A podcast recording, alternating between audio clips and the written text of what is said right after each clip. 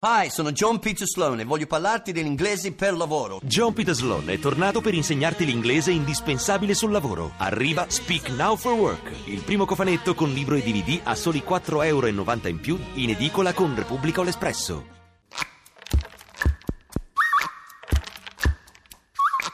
L'Erba Voglio. Secondo appuntamento con l'Erba Voglio, le nostre lezioni eh, che ogni eh, venerdì per otto settimane vi daranno le informazioni di base per eh, preparare, per allestire un orto in casa, meglio sul balcone, sul eh, terrazzo. Oggi proseguiamo, appunto, dopo la prima puntata della settimana scorsa, eh, nella costruzione di un piccolo manuale di eh, istruzioni. Eh, lo facciamo con Isabella Guerrini. Buongiorno. Buongiorno. Isabella Buongiorno Guerrini è un ecopaesaggista e al, con lei insomma proveremo a eh, dare qualche eh, informazione per eh, farsi un orto verticale eh, sul terrazzo, per chi insomma non ha eh, spazio a sufficienza per farlo, per disporlo in orizzontale, perché magari il balcone è particolarmente eh, piccolo e ristretto. La soluzione appunto si chiama eh, orto verticale. Vi ricordo che potete scriverci eh, con le vostre domande, i vostri suggerimenti anche al tre tre cinque cinque sei tre quattro due nove sei. eh, Isabella Guerrini, partiamo dalle regole eh, di base eh, per eh, costruirsi appunto un orto verticale.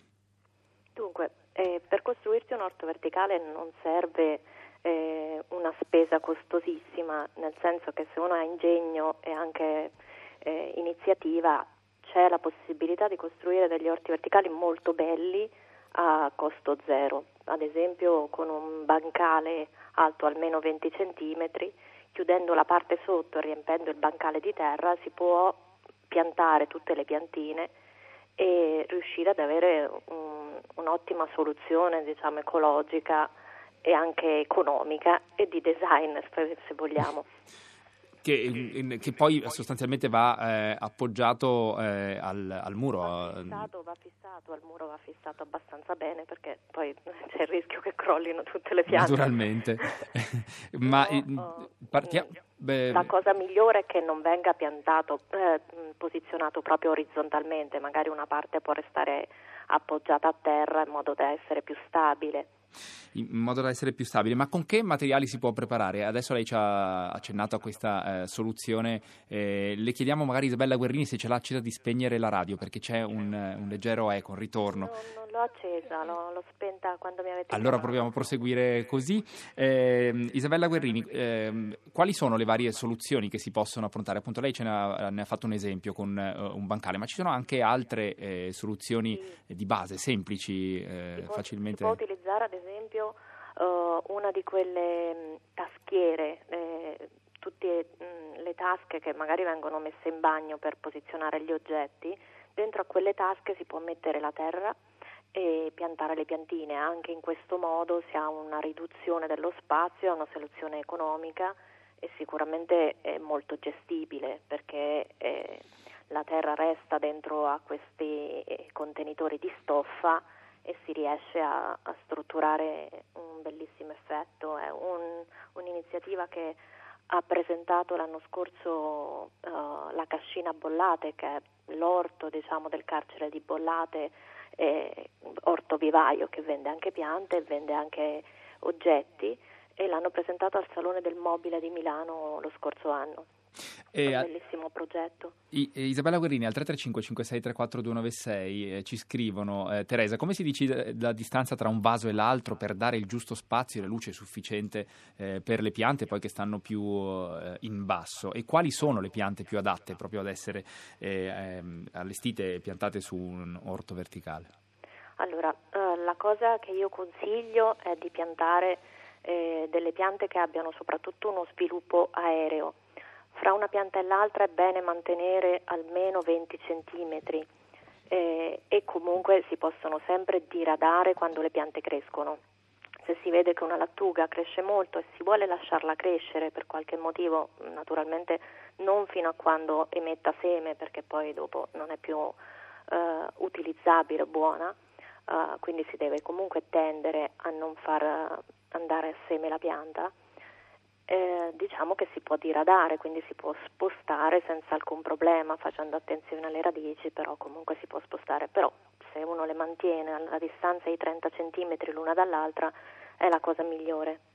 Eh, torniamo un attimo indietro, Isabella Guerrini, eh, partiamo anche dalle cose di base, cioè questo è un periodo buono per partire se uno vuole prepararsi a allestire un orto verticale? È un periodo buono per partire, non per allestire l'orto verticale eh, da un punto di vista vegetale, nel senso che uno può iniziare a preparare l'orto verticale come contenitori, come struttura, però le piantine è bene farle partire su dei letti caldi, che sono dei semenzai sostanzialmente, quindi eh, in un semenzaio che è, o è coperto da un, un coperchio di vetro oppure un semenzaio che viene coperto anche dalla plastica, l'importante è che sia al riparo dal freddo e anche con un piccolo riscaldamento termico. I semenzai che vengono venduti in commercio nei garden center ci sono anche a piccoli costi. E questi e si tengono gene... dentro casa, Isabella Guerrini? Si tengono anche dentro casa, sì, certo. Con l'illuminazione artificiale, quindi? Un, un microclima, diciamo che questa campana di vetro che protegge i semi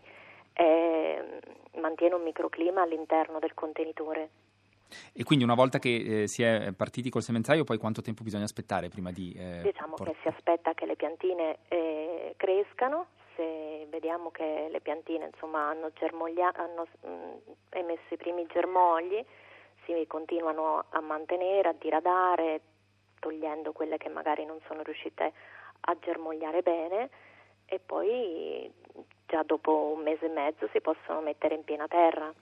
E... sempre facendo attenzione che non sia ancora troppo freddo. Per esempio a Roma già fra un mese diciamo che potrebbe anche essere possibile momento... metterle fuori. Giusto. Eh, bisogna stare attenti a, a vedere che le temperature non scendano sotto gli otto sette gradi, insomma, però una pianta che è partita diciamo che ce la fa senza problemi se non subisce gelate, se l'esposizione del, dell'orto verticale comunque è posizionato in pieno sole, non è esposta a nord, eh, non è esposta ai venti, tutte queste caratteristiche vanno considerate quando si decide di fare un orto sul terrazzo. Certo. Eh, Paolo e... ci ha chiesto, eh, mi scusi se la interrompo Isabella Guerrini, eh, ancora qualche esempio, lei citava la lattuga eh, prima, sì. Però qualche altro esempio di eh, piante che ben si prestano insomma a questa soluzione dell'orto verticale?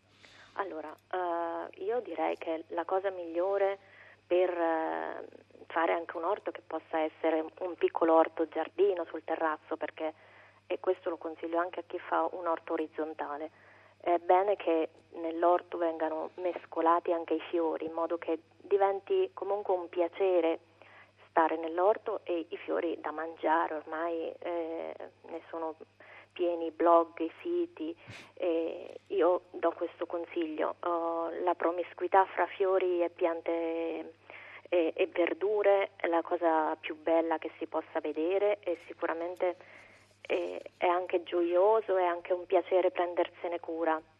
Quindi per esempio insieme a uh, pomodori, peperoni, melanzane, eh, fave, prezzemolo, spinaci, si, è bene mettere anche altri tipi di, di piante che possono essere poi E la calendula, il cosmos, la chillea, tutte quelle piante che poi fioriscono e che stanno bene insieme alle piante dell'orto e che possono essere utilizzabili per fare insalate o da cuocere. Eh, ma Isabella Guerrini, c'è bisogno di uh, un uh, terreno particolare, di un concime particolare, di un, un terriccio particolare per uh, queste condizioni magari maggiormente ristrette che hanno uh, poi le piante sul, uh, su un orto verticale? Allora, io oh, consiglio di eh, aggiungere, di mettere comunque un terriccio morbido che abbia un, un buon contenuto di ferro, perché le piante e le verdure ne hanno un grande bisogno.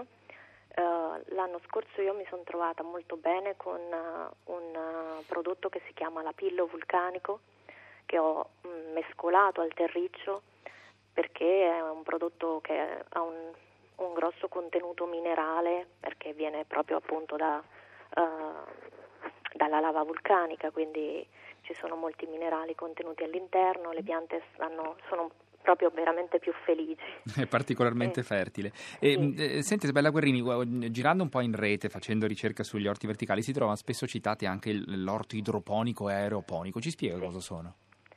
Allora, eh, diciamo che queste sono le soluzioni più tecnologiche che vengono usate dal vivaismo eh, più commerciale, insomma. Ad esempio, l'anno scorso c'è stato il caso delle fragole prodotte in idroponica dall'Inghilterra e pare che fossero il maggiore produttore di fragole sul mercato europeo lo scorso anno, perché in, in idroponica si possono coltivare moltissime piante posizionate appunto orizzontalmente, quindi c'è un notevole risparmio di spazio e, e, e quindi una grande produzione. La differenza fra idroponica e aeroponica più sostanziale riguarda l'acqua, perché in idroponica, appunto da idro, oh, c'è eh, la pianta immersa nell'acqua. Quindi non nel terriccio, ma nell'acqua proprio direttamente. Nell'acqua, sì, crescono nell'acqua le radici. In aeroponica invece le radici vengono irrorate con una soluzione anche acquosa, però diciamo per lo più minerale, e c'è una riduzione dell'acqua del settanta per cento in aeroponica, quindi è un'ottima soluzione per tutti quei paesi che magari hanno una scarsa risorsa di acqua, per esempio la Tunisia, il Marocco, la Grecia. Certo, uh, però insomma sono so- soluzioni tecnologiche avanzate che eh, magari sono un passo più in là rispetto alle, ai tentativi appunto di farsi eh, in maniera abbastanza eh, semplice e facile eh, l'orto verticale sul, eh, sul terrazzo. Un'ultima cosa, ma se eh, ci troviamo di fronte ai parassiti che aggrediscono le nostre piante, come si ovvia il problema? Anche in questo caso ci sono delle soluzioni mh, anche diciamo biologiche.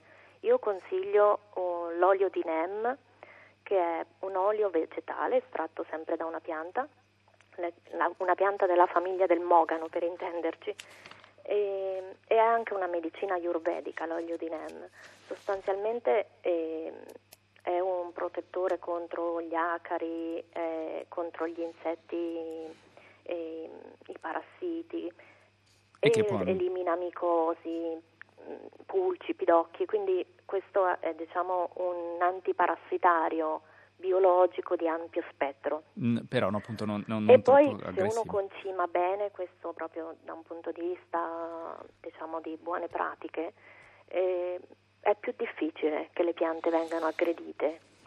Più bene. Concimiamo, più le piante sono forti e meno sono attaccate dai parassiti. Questa insomma è, è una regola generale. Sì. Grazie Isabella Guerrini.